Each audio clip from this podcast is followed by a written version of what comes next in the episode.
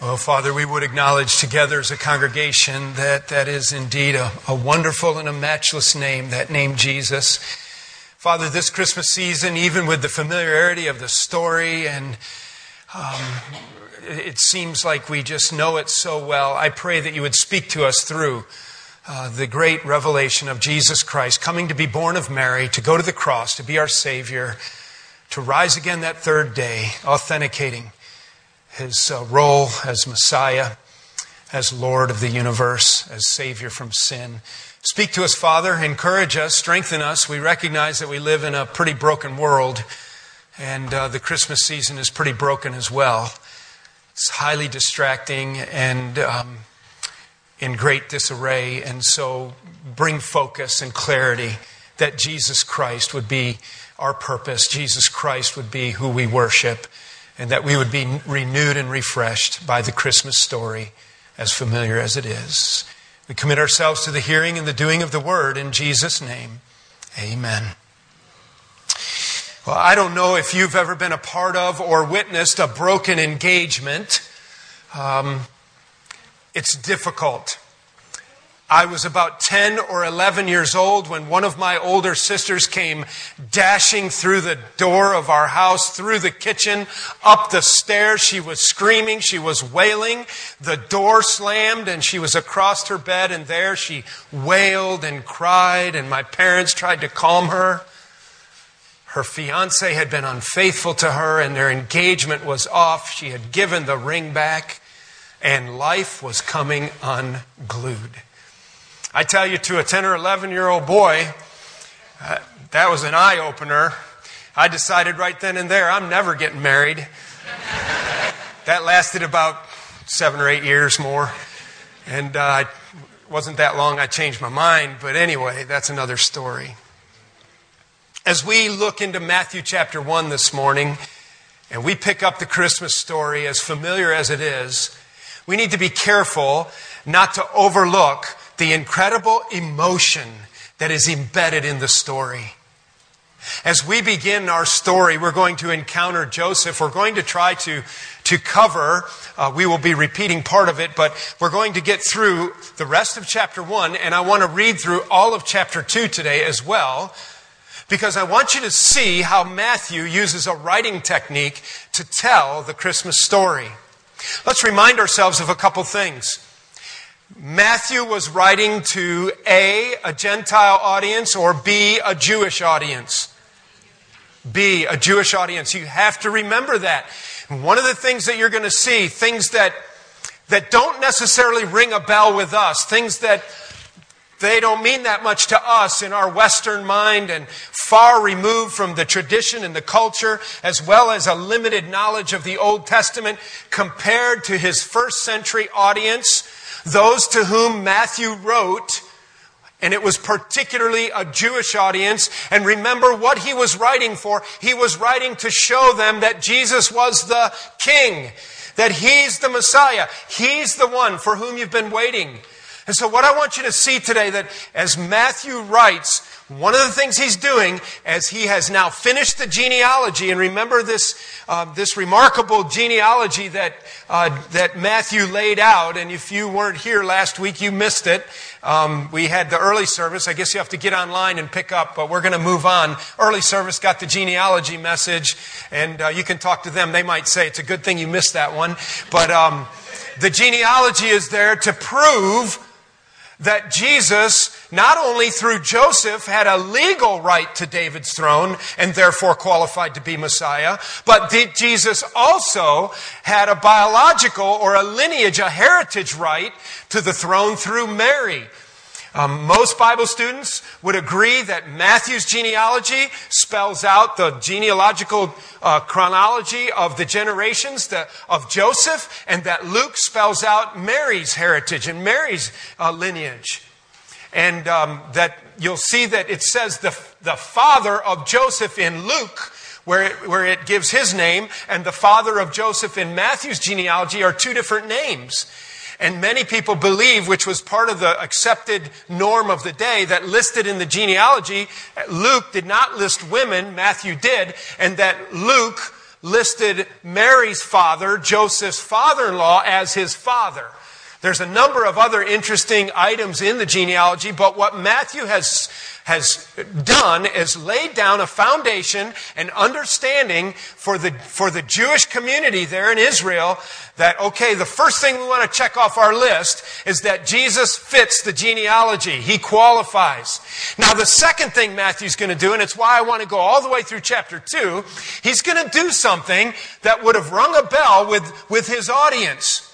It's, it's, it's something that even if you've read the story over and over, I know you've noticed parts of it, but you might not recognize that what Matthew has done is he has taken five prophetic statements from the Old Testament, which the Jewish community would have had complete understanding of. They, they knew their history. They would have understood what Jeremiah was talking about. They would have understood what Hosea was talking about.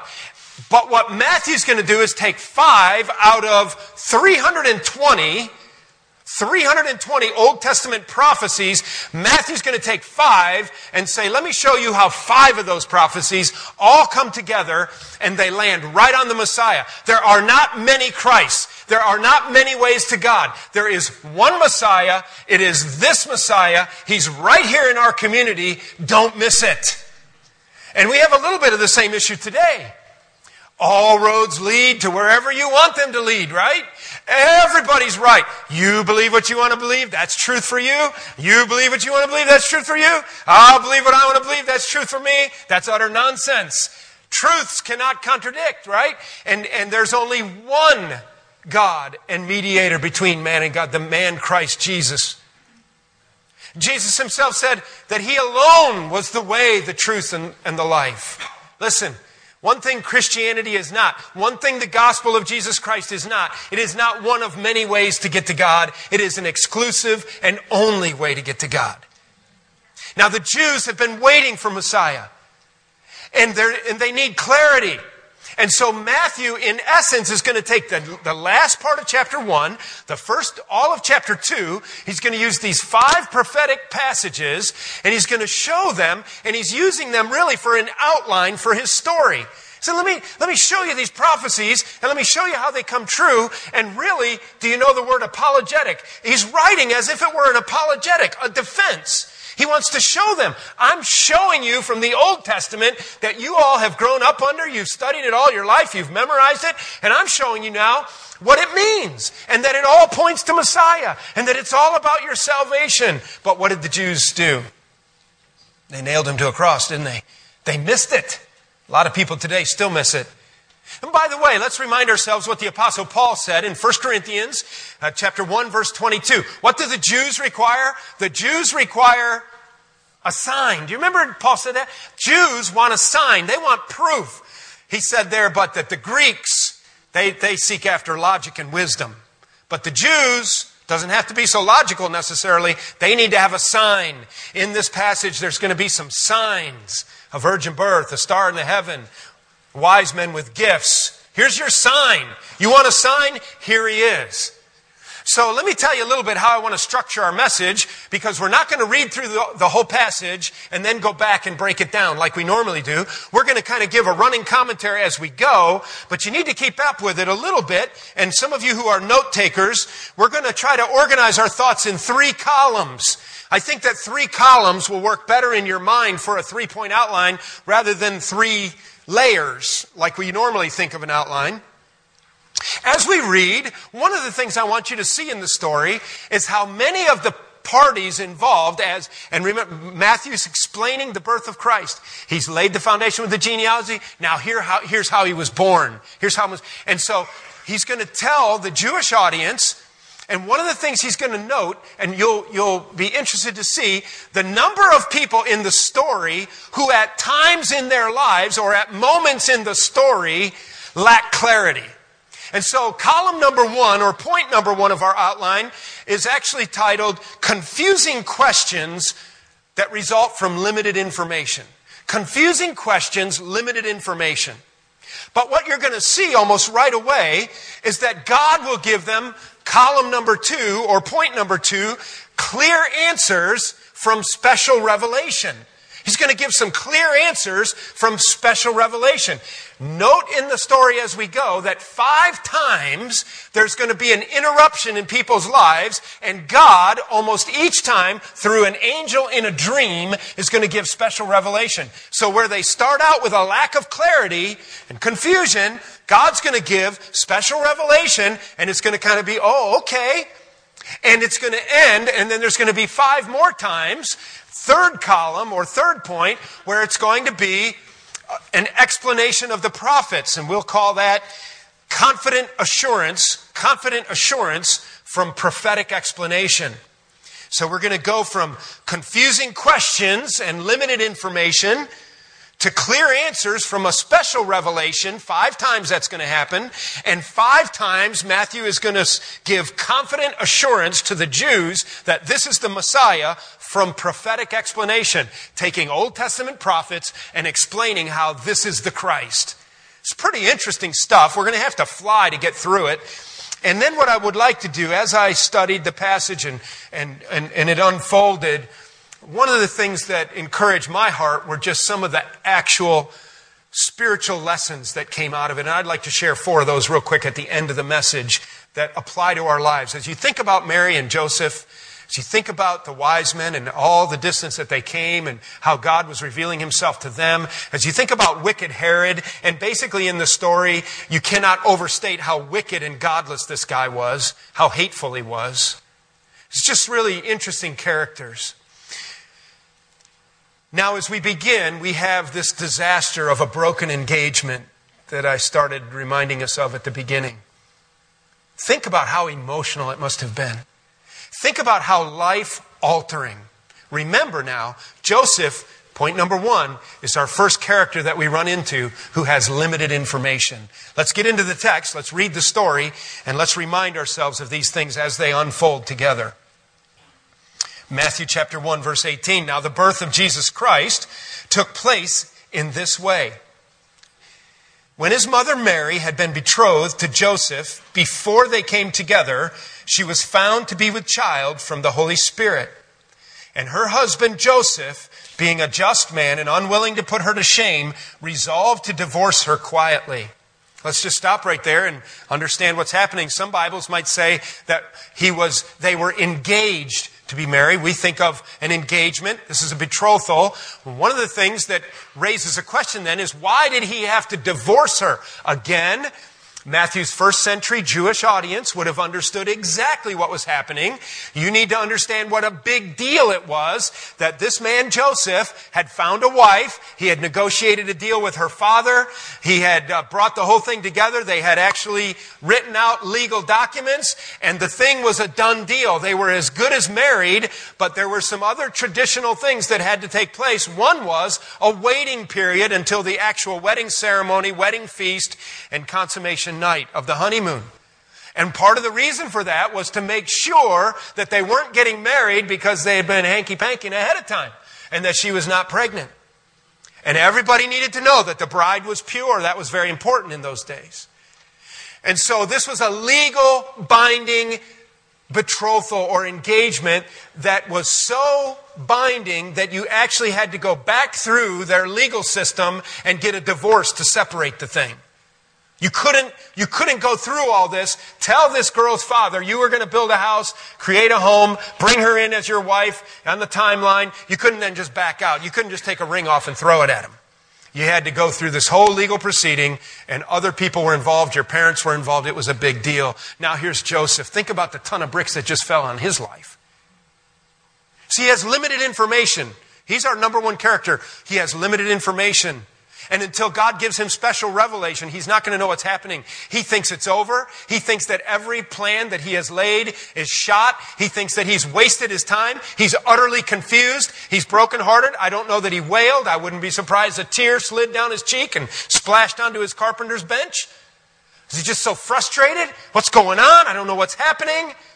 But we see also the wonderful character of this man. Girls, this is the kind of guy you want to marry. A guy that even if he doesn't understand you and even if he thinks you've done him wrong, he doesn't want to embarrass or humiliate you. He loved her so much, he cared for her so much that he decided, did you notice it said to put her away privately or to just have a private divorce and to keep this thing as hush hush as possible. Maybe she would be sent off as she ends up in Luke. We know that she ends up out in the, out in the country at her cousin Elizabeth's house. Just stay there. And she did stay there for an extended time, no doubt, to cover the embarrassment of her obvious pregnancy, though she was not married officially. So Joseph is confused. He's frustrated. He doesn't know what to do. Here he is. And then he says he was unwilling to put her to shame. Technically, according to the Old Testament, which everyone would have known in this audience, she could have been, had capital punishment. She could have been stoned for that. Historical records don't show a lot of that happening, and by this era especially that they didn't necessarily follow through with that, but it certainly was not an acceptable thing and it, and it wasn't looked the other way. It was huge. Well, Joseph certainly didn't want capital punishment brought down on Mary. He certainly didn't want her to become the gossip or the talk of the community. And so this just man, this godly, righteous man, is cooking up a plan whereby he can get her out of the limelight and let her get through this pregnancy, and then we'll just figure out what's happening. All of his plans are over limited information. You've been there, haven't you? What in the world are you doing now, Lord? I don't have a clue what I'm supposed to do right now. This is not how I thought things would unfold. Well, let's read on because look what's going to happen. Being a just man, middle of verse 19, unwilling to put her to shame, he resolved to divorce her quietly. But, verse 20, as he considered these things, here's our, our first moment of, an, of clarity, a clear answer from special revelation, an angel of the Lord appeared to him in a dream, saying, Joseph, son of David, do not fear to take Mary as your wife, for that which is conceived in her is from the Holy Spirit. Oh, that's really helpful. Can you imagine? Wait a minute. Wait a minute. You're telling me that she is now pregnant and there's no man involved, but it's God Himself through the Holy Spirit. And that this, and then it's coming together in Joseph's mind. This is, this is Messiah. This is it. This is what we've been longing for. This is what we sing songs for. This is what we memorize the prophets for. Longing for an ultimate deliverer. Longing for Messiah. Joseph's got to process all this stuff. But God gives him just enough information. God gives him just the word that he needed. Now, let's stop for just a minute because here's what people always want to know. Okay, we're going to see five times in this passage where God speaks to somebody through a dream and almost always through an angel in a dream. And so, what's the obvious question? Does God still speak to people in dreams? Now, it's real tempting to just say, no. No. He speaks to us. How? Through His Word. And we believe we have a sufficient word. By saying a sufficient word, we're saying that it is complete. God didn't leave anything out. And all of that we need for life and godliness, Peter says, is right here in the book. And all of the advice and counsel we need for discerning God's will is right here in the book. You don't need to look further. You don't need to look outside of God's Word to discern God's will. But we don't talk that way. And in reality, don't we have to admit that if the Holy Spirit is in us, and we're walking with God and we're studying the Word, that sometimes, here's the word we use, God speaks to us, right? Say, God spoke to me. Well, what did God say to you? You know, I don't know how this works. I don't want to embarrass him, but one of my favorite stories is Chris Martin over here, just back from Sandy Storm.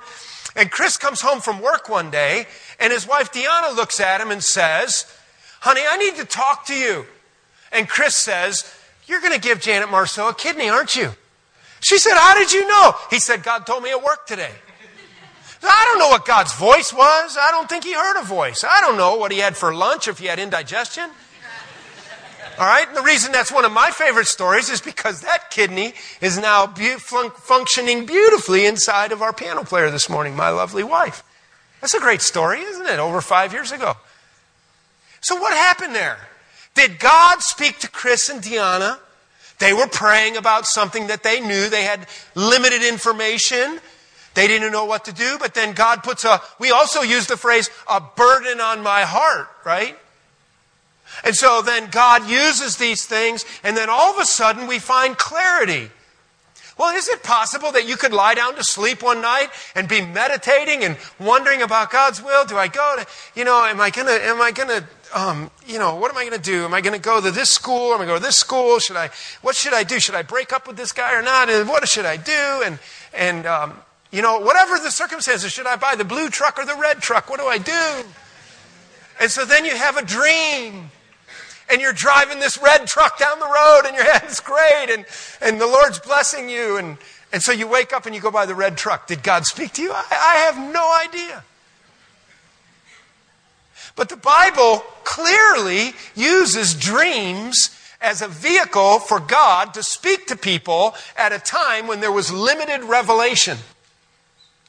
And so I would say that the norm is that God doesn't do that very often. I have heard stories of people, even people, someone was reminding me in the foyer after the first service, of how people, like in Muslim countries, where a person, an individual is seeking God and they have a dream and God makes himself known through Christ in a dream. And where there's limited revelation, God will speak in some ways like that. I think you have to be really careful. I mean, you wake up in the morning, start packing the kitchen. I had a dream that I was shooting a big bull elk in Montana and that I'm supposed to quit my job and, and there was a log cabin in my dream and we're going to go to Montana and we're going to live off the land and I'm going to get to hunt the rest of my life. God just told me in a dream. Praise God, let's go. You're nuts. You're nuts. I doubt that God told you that. Every once in a while, though, you're convinced what did God tell us, though? He said in Proverbs that in a multitude of counselors there's safety. You know? He said His word is a light unto our path, a lamp unto our path, and a light unto our way. You see? So the Word of God is sufficient. It's not lacking. And so know that when, when you want to know God's will, you need the Word of God. Just like Joseph needed the Word of God in his life to know the will of God. And until he had the Word of God in his life, he didn't know the will of God. He's going to divorce her. He's going to put her out in the country. He's going to go start a new life. He's going to look for a new wife. Everything's exploding around him until he got a word from the Lord. Our word from the Lord, you look for it, comes off these pages. Every once in a while, God might use a dream to stir your heart, but God is not giving new revelation.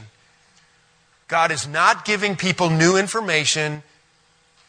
He might, he might use a dream to give us information that He's already given us, or that you might believe is to buy a red truck instead of a blue truck, but you better walk really carefully there. But I do want to acknowledge that there is a part of our Christianity and our Christian life and our prayer life where we believe God speaks to us. But it's not extra biblical. It's, I mean, it's not, it's not like a word. It's not inspired, inerrant scripture like that. It's direction and answer to prayer is the way he speaks to us. All right, I hope that's helpful a little bit. Um, so don't start a new dream ministry or something like that. So here he is. Okay, column number one. Joseph, struggling with limited information, now has first of our five cases in our story of extra, of, of special revelation. And the angel comes to him and says, and let's read that again, verse 20, because we've digressed so long. An angel of the Lord appeared to him in a dream, verse 20, saying, Joseph, son of David, do not fear to take Mary. Calm down, quiet your heart for what, for that which is conceived in her is from the Holy Spirit. And she will bear a son, and you will call his name Jesus, for he will save his people from their sins. There it is. The light's flashing on. He understands what's supposed to happen. All this took place. Here's column number three, or point three in our outline, okay? Here we go. This is confident assurance from a prophetic explanation all this took place, verse 22, to fulfill what the Lord had spoken by the prophet. And here it is. He's now going to quote a very familiar passage to his Jewish audience, Isaiah 7:14. And it says this, verse 23 of Matthew is a direct quote from Isaiah 7:14. Behold, the virgin shall conceive and bear a son, and they shall call his name Emmanuel, which means God with us. It's a name that we don't see used for Jesus any other place. But it's the idea that God is going to tabernacle with us. God is going to dwell with us. When Joseph awoke from his sleep, he did as the angel of the Lord commanded him. He took his wife, but he knew her not until she had given birth to a son, and he called his name Jesus, exactly the way the angel told him. There it is. So, what was happening back in Isaiah chapter 7, verse 14? What's the context there? I'll tell you quickly because we're going to need to run. There was a king in Israel at the time. The kingdom was divided. Things were coming unglued. Whenever you're reading Isaiah and Jeremiah, you're reading about the last gasping breath of the Israelites before the ultimate dispersion. The northern kingdom is already in Nebuchadnezzar's power. He's going to come in and get the, the southern two tribes. This is the time, uh, basically understand it as the time of Daniel, Shadrach, and Meshach and Abednego. Remember those guys? and how Nebuchadnezzar would come sweeping down. He would capture young Jewish young people, tear things up, destroy neighborhoods, knock apart the temple, steal all of their valuables, steal their young people, and then take them up into what is present day Iraq, Baghdad, Iraq area. Okay? In Isaiah chapter 7, there's a king. He's the, probably the worst of the worst. His name is Ahaz. And Ahaz figures out that he's in trouble because uh, the, some other kings in the neighborhood are going to attack him again. And so instead of going to God for protection, he goes to another pagan king, I think one of the Syrian kings there, and he goes to him and he says, Will you help protect me from all these guys that are going to attack me again? So Isaiah goes to him and says, You need to knock this off. You need to stop looking at pagan kings next door for your protection, and you need to look to God who's going to protect you and put his hand upon you. And if you seek God, he'll take care of you. Ahaz doesn't believe him, even though Isaiah says, and there's going to be a sign, a child will be born, and it's going to be a special kind of child, born of a virgin. Back there, he uses the phrase that he will be Emmanuel, God with us concept, son of the highest. At some level, it's possible that Isaiah was talking, if you read a few more verses, like uh, 7 verse 20 in Isaiah, he gives a funny name. I forget his name. I should have written it down. Jim Shupe knows it. Probably he likes to say that name of Isaiah's son. It was, a, it was talking about a son that was going to be born to Isaiah that would be a sign. Obviously, that son was not virgin born. That son is not God with us, but the idea was that that son will make a, make note in your mind that God is with us and you don't have to go to these foreign kings, okay? So now Matthew, to his Jewish audience, is is explaining that what Isaiah was really talking about was that God is really going to be with us. And that's something they would have understood because the very word tabernacle, for example, and the, and the Israelites knew what it meant to have a tabernacle. Some of you know from the book of Leviticus and Numbers and so forth, all of the instruction in Deuteronomy that was given when they were in the wilderness, they had a tabernacle. Remember, it was made out of animal skins and it had gold covered panels and it had an outer court and they had an inner court and you had the, the laver and you had the candlesticks and you had um, the Ark of the Covenant and you had the inner Holy of Holies where once a year the high priest would go and meet directly with God. Well, they would set this big thing up. It was nothing other than a type of Christ. That is a forerunning illustration of the presence of Christ to represent God among the people. They called it a tabernacle. So if I said to you, Hey, I'm coming to your house, I'm going to tabernacle with you a while. It basically means I'm going to set up my tent, I'm going to pitch my tent and dwell with you. So the tabernacle itself was a statement about God with us. In the wilderness itself, remember when the Israelites were wandering in the wilderness, they had a cloud by day and a pillar of fire by night, whereby they understood what? They understood that that was the presence of God with them. They called that the Shekinah glory the Shekinah glory, an aura, the presence of God. So they understood from their own history that God did dwell among them. But now Matthew is telling them, I'm telling you from Isaiah's prophecy that there's a son going to be born. He's going to be born of a virgin. The virgin's name is Mary. Joseph's going to take care of her. They're going to name him Jesus because his name is Emmanuel, God with us. Jesus is God saves us. He's saved. Jehovah saves. And he's going to be there. He's going to save his people from their sin. And he's going to tabernacle with us. He's going to put on a tent of flesh. He's going to dwell among us. That's what John said, right? John said he came to dwell among us, to be among his own. But what did they do? What did Matthew's audience do? 33 years later, this group is going to do what? Nail him to a cross. They're going to reject him, even though he gave the Jews a sign. There's our first set. Joseph, limited information, then receiving special revelation, and then having a prophetic explanation. So let's hurry and read through because we got four more of those layers, and we can do it. Yes, we can. Chapter 2. Now, after Jesus was born in Bethlehem of Judea, in the days of Herod the king, Herod was a wicked guy, behold, wise men from the east came to Jerusalem, saying, where is he who has been born king of the Jews? There's limited information from the wise men. Limited information. These guys are wandering around following a star. We don't know much about the star. They had studied the heavens enough to know, and they had some special revelation along the way somewhere to know that they were supposed to try to seek that star and that that was going to be indicative of God meeting with men, that God was sending a king. And so they follow it with the limited information they have, and they come to Herod and they said, Where is he who's been born king of the Jews? We saw his star when it rose and have come to worship him. And when Herod, verse 3, chapter 2, the king heard this, he was troubled. That means he, he was very anxious. And then it says, and all Jerusalem with him. See, Herod was such a wicked leader that if he was upset, the whole community was upset.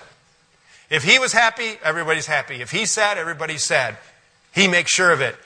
We don't have time to explore. Secular history sheds a lot of light on this guy. He was wicked.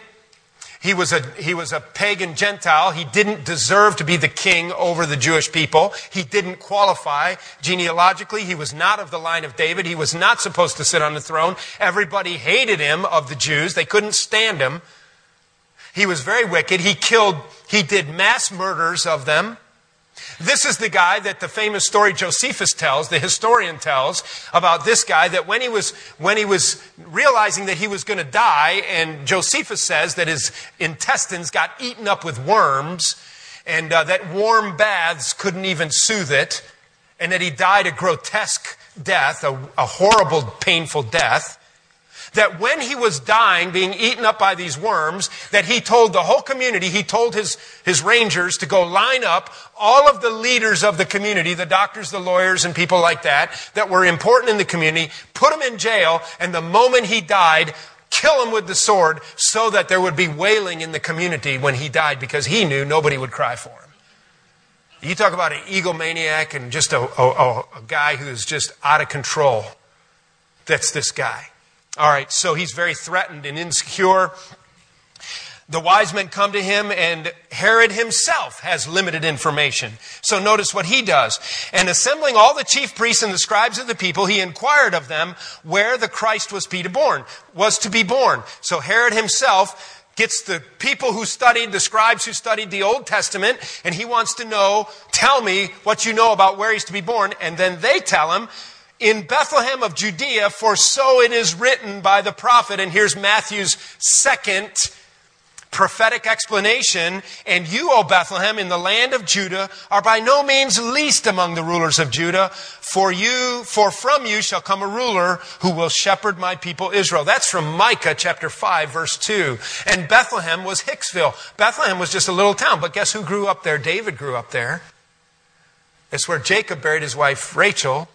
There's a lot of historical things that happened there. By this time, when Matthew wrote, his audience would have known that Bethlehem is also known as the town or city of David, and it's referenced like that in Scripture. You know that phrase even.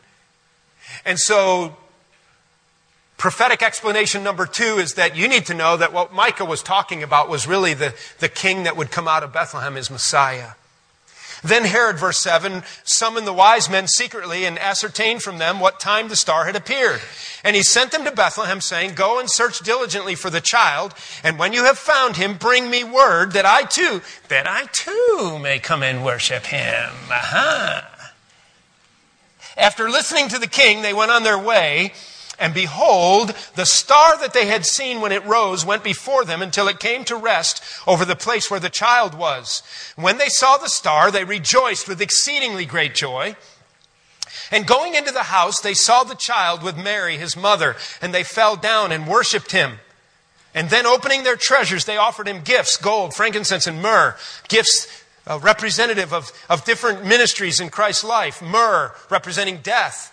Gold, representing his kingliness. Frankincense, being a prophet.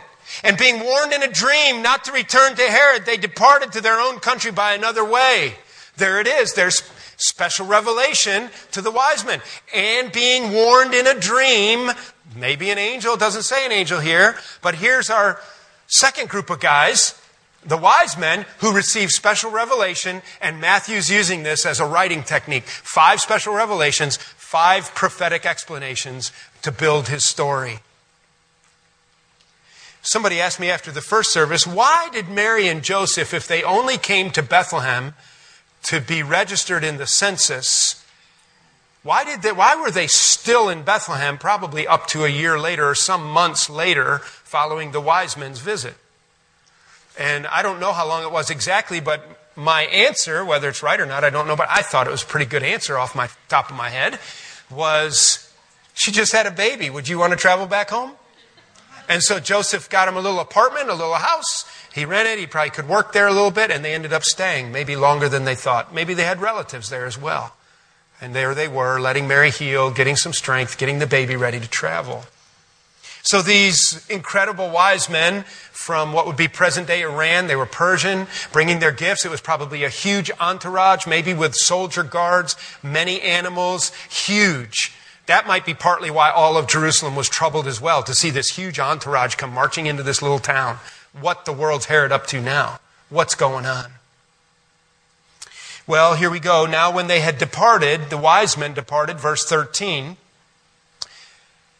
Here's special revelation number three Behold, an angel of the Lord appeared to Joseph in a dream and said, Rise, take the child and his mother, and flee to Egypt and remain there until I tell you, for Herod is about to search for the child and destroy him. So Joseph receives this information. Wicked Herod wants to find the kid, the baby, and kill him, the king. And he rose and took the child and his mother by night and departed to Egypt. That's a loaded sentence right there. I mean, we read right through that. When's the last time, ladies, that your husband shook you awake in the middle of the night, told you, don't tell anybody, get the baby packed, let's get out of here, we gotta go. And then out in the backyard's a donkey that you have to get on, and off you go, and it's 70 miles to the border in Egypt, and then another 100 miles probably down into Egypt for probably a total journey of about 170 miles on foot and by donkey in the night, hiding by day, going in the dark. This is not, this is not a fun trip.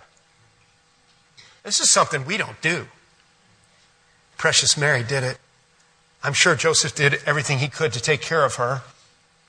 He received this special revelation that the child was in danger. But notice, here we go. We have our, our third prophetic explanation. This was to fill what this was to fulfill, verse 15, what the Lord had spoken by the prophet out of Egypt, I called my son. That's Hosea chapter 11, verse 1. What's happening in Hosea chapter 11, verse 1?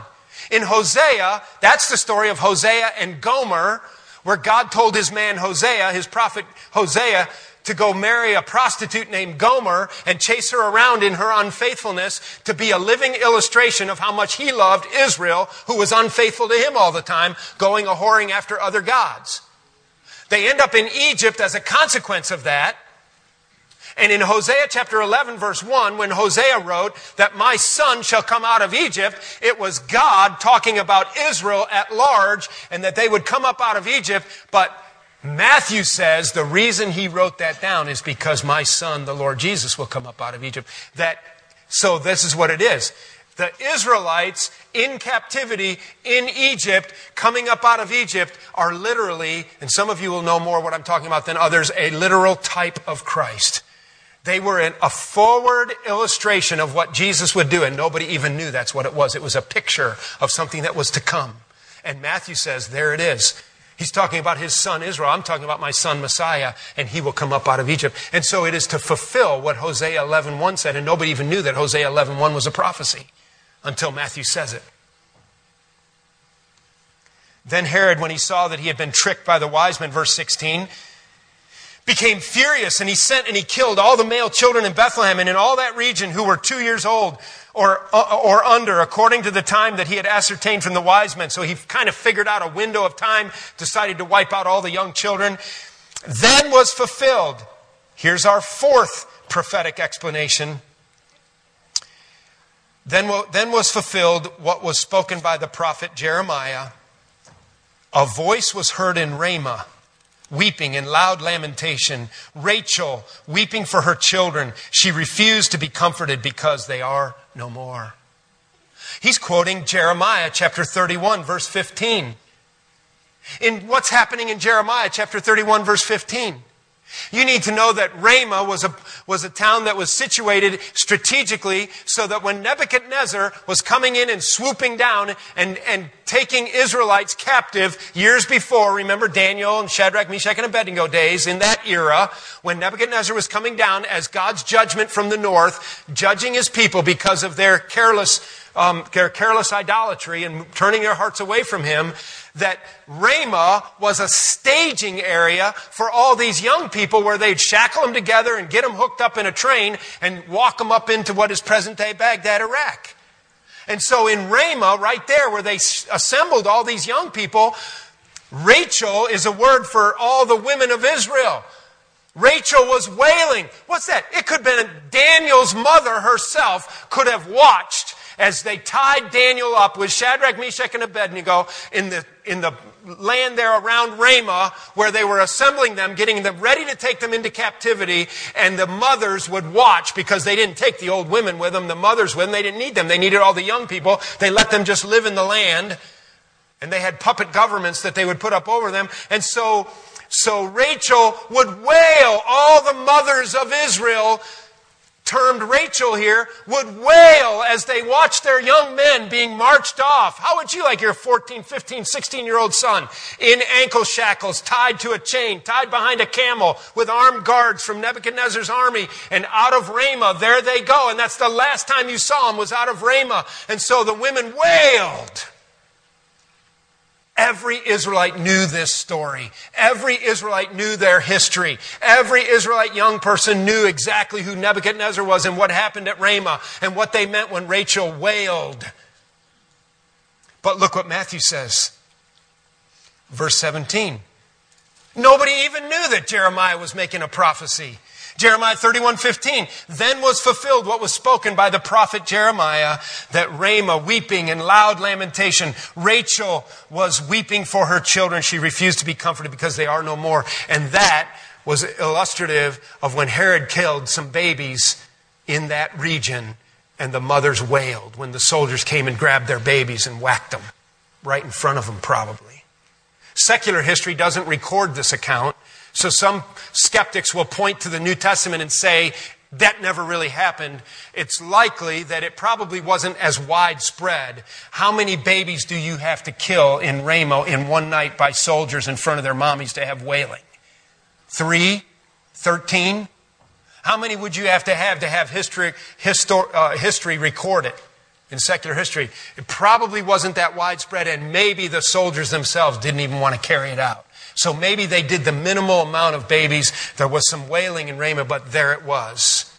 But when Herod died, behold, an angel of the Lord appeared in a dream to Joseph in Egypt. There it is. Special revelation. Special revelation number four an angel appears to Joseph in Egypt, they're down in Egypt, saying, Rise, take the child and his mother, and go to the land of Israel, for those who sought the child, uh, child's life are dead. And he rose and took the child and his mother, and they went to the land of Israel. But when he heard that Archelaus was reigning over Judea in place of his father Herod, he was afraid to go there. So J- Joseph is still suspicious. So wait a minute, this is just one of Herod's son. He's cut from the same cloth. I don't want to take my my baby there. They might kill Messiah there, try to kill him. They know, they, they remember the story. And here it is, special revelation number five. Being warned in a dream, he withdrew to the district of Galilee. And he went and lived in a city called Nazareth. And here it is, prophetic explanation number five, so that what was spoken by the prophets might be fulfilled, that he would be called a Nazarene. Now, what Old Testament passage is that? It's not in our Old Testament. Bible students don't know whose prophecy that was. But clearly, Matthew understood that his audience understood that that was a well known, well believed prophecy. Everybody knew it, and that's why he could write it to his audience, even though there's no Old Testament reference. One of the prophets was attributed to saying it, a prophet that we have a scripture from, or another godly prophet, and that was a well known prophecy that out of Nazareth would come the Messiah and that he would be a Nazarene, and there it was fulfilled before their eyes. So Matthew, in an apologetic manner, is looking to the Jews and says, You want a sign? I'm giving you five signs. Here they are in prophetic explanation, five Old Testament prophecies that are all coming new, coming true right here in Messiah. It's pretty neat, isn't it? See how all this comes together? How God had a plan all along? You know what it's really all about? Here it is. You don't know much about your Bible, and you say, I don't know. How, how do you get all that stuff? I don't know. You read thick books with small print. Here's what it's all about. Will you say it with me?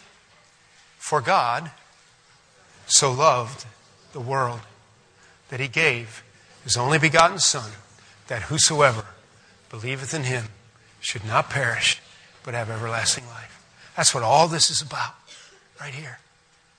That there was one who came in the form of a man and humbled himself and became obedient unto death, even death on a cross, that he would carry your sin and my sin, that we can be saved.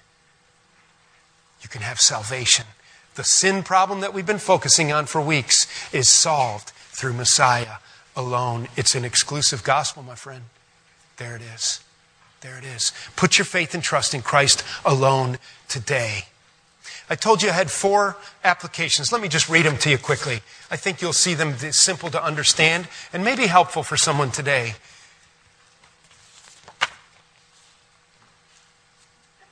This came from my meditation about Joseph and Mary and, and Joseph's confusion and lack of clarity until he had his special revelation. Number one life application today. Learn to wait on God for clarity when dealing with confusing, life altering circumstances. Learn to wait on God for clarity when dealing with confusing, life altering circumstances. You know, when your world implodes or explodes and you don't know what to do, and things happen like to Joseph that were absolutely not scripted, I absolutely had no idea, I did not see this coming, that is not a time to make decisions that alter your life direction. That is a time to be quiet and wait on God for Him to reveal to you what He's doing. He's not out of control. He doesn't lose control. He's sovereign over the details of your life. And like Joseph, sit down, be quiet, go to sleep, and wait for God to speak to you. And here's where He's going to speak to you. Which is number two, remember, number two, that the will of God is always found in the Word of God. Didn't we see that with five special revelations? That it wasn't until God spoke that the will of God became clear. Don't go there, Joseph. Go over there. And he didn't know to go over there until God spoke to him. Now, Joseph, you come, but don't go there. Go over there. And God spoke to him in just the right way every time. The will of God is always right here in the Word of God. Number three, We had five prophetic explanations in our story today. In every single one of them, I would say, except for the very first one, the Isaiah 7 passage, you have absolutely no clue that it's about Jesus. But it came true exactly the way Matthew said. And this is a fulfillment of exactly what they said there. And there it is. So when Ramah was wailing and Rachel was wailing, the women of Jerusalem were wailing at Ramah, that was real wailing. That was real voices screaming out when little kids are being killed, little boys are being slaughtered. You see? When God said, A virgin shall conceive, go ask Joseph if that was a spiritualization or if that was a real virgin. That was a real virgin. She never knew a man. That literally happened. So every part of the prophecies of the first coming of Christ were literal. Lesson number three practical application. The literal fulfillment of prophecies concerning the first coming of Christ should be a wake up call about the literal nature of the prophecies concerning the second coming of Christ. See, so many people today, when it comes to the things in our Bible that are told about Christ's second coming, you see, what we've been studying today is the first coming, the baby in a manger. What we're longing for is when he's going to come back in the skies. Acts chapter 1, this same Jesus who went up among you is going to come back in exactly the same way he went up. He's coming back. That's not a spiritual thing. That's a literal thing. And when he says you're going to be caught up in the air to meet the Lord in a twinkling of an eye, why? What evidence do you have on any prophecy from the first coming that it wasn't literal so that when the second coming is talked about, we would spiritualize the whole second coming? I tell you, I think that that's one of the greatest arguments for a literal fulfillment of Christ filling the sky, His church being caught up in the air in a moment, in the twinkling of an eye. The graves are going to open. All that stuff is still future, and I think it's going to happen exactly the way He said it's going to happen. Why would we believe otherwise? And finally, number four. This has to do with uh, Joseph and Mary where I reference waking her up in the middle of the night, going to Egypt, where they must have had long, some talks trying to figure out, Joseph, yes, I'm pregnant. I, it's of the Holy Spirit. I, I, Joseph, I know, I know. The angel told me, but I'm trying to figure this all out. And their conversation, and then trying to figure out where we're going to live because he took her to himself, but he didn't know her physically. And so they had a, a living arrangement. He already had a house. They got to put all this stuff together. But then they had to go to Egypt. They went to Egypt. They come up out of Egypt. They want to go back to Galilee. Instead of going to Galilee, they go to Nazareth. They go and they're around and things are. Do you realize that for the first couple years of our Lord's birth and growing up years, that Mary and Joseph were highly unsettled and it was a very difficult life? And so, number four is even God's most choice servants are not exempt from uncomfortable, confusing, and difficult seasons of life. I ask you, who is a more choice servant than Joseph and Mary. Precious Mary, honorable Joseph, beautiful young people, used of God, living out his will. These are choice, hand picked servants of the Lord, and for two years, Mary didn't have a kitchen to put her new tea towels out in. So, come on, Lord, I would just like to have a house. Even God's most choice servants are not exempt from uncomfortable, confusing, difficult seasons of life. Maybe some of those things resonate with you. Let's pray. Father, we look to you for wisdom and insight. May the Holy Spirit continue to use your word in us, both for practical lessons as well as a depth of understanding of what's happening in the scriptural account. Most of all, that we would know that you love us so much that you have this marvelous plan of sending Christ to be born of Mary, to go to the cross, to be our sin bearer to rise again, sealing our justification, that we could have heaven secured, be your children, sin forgiven, and a righteous standing in your presence. Father, would you make these things real to us um, in the fog and confusion of all of the Christmas nonsense in the week ahead? Would, would you help us have Christ as our center? In Jesus' name we pray. Amen.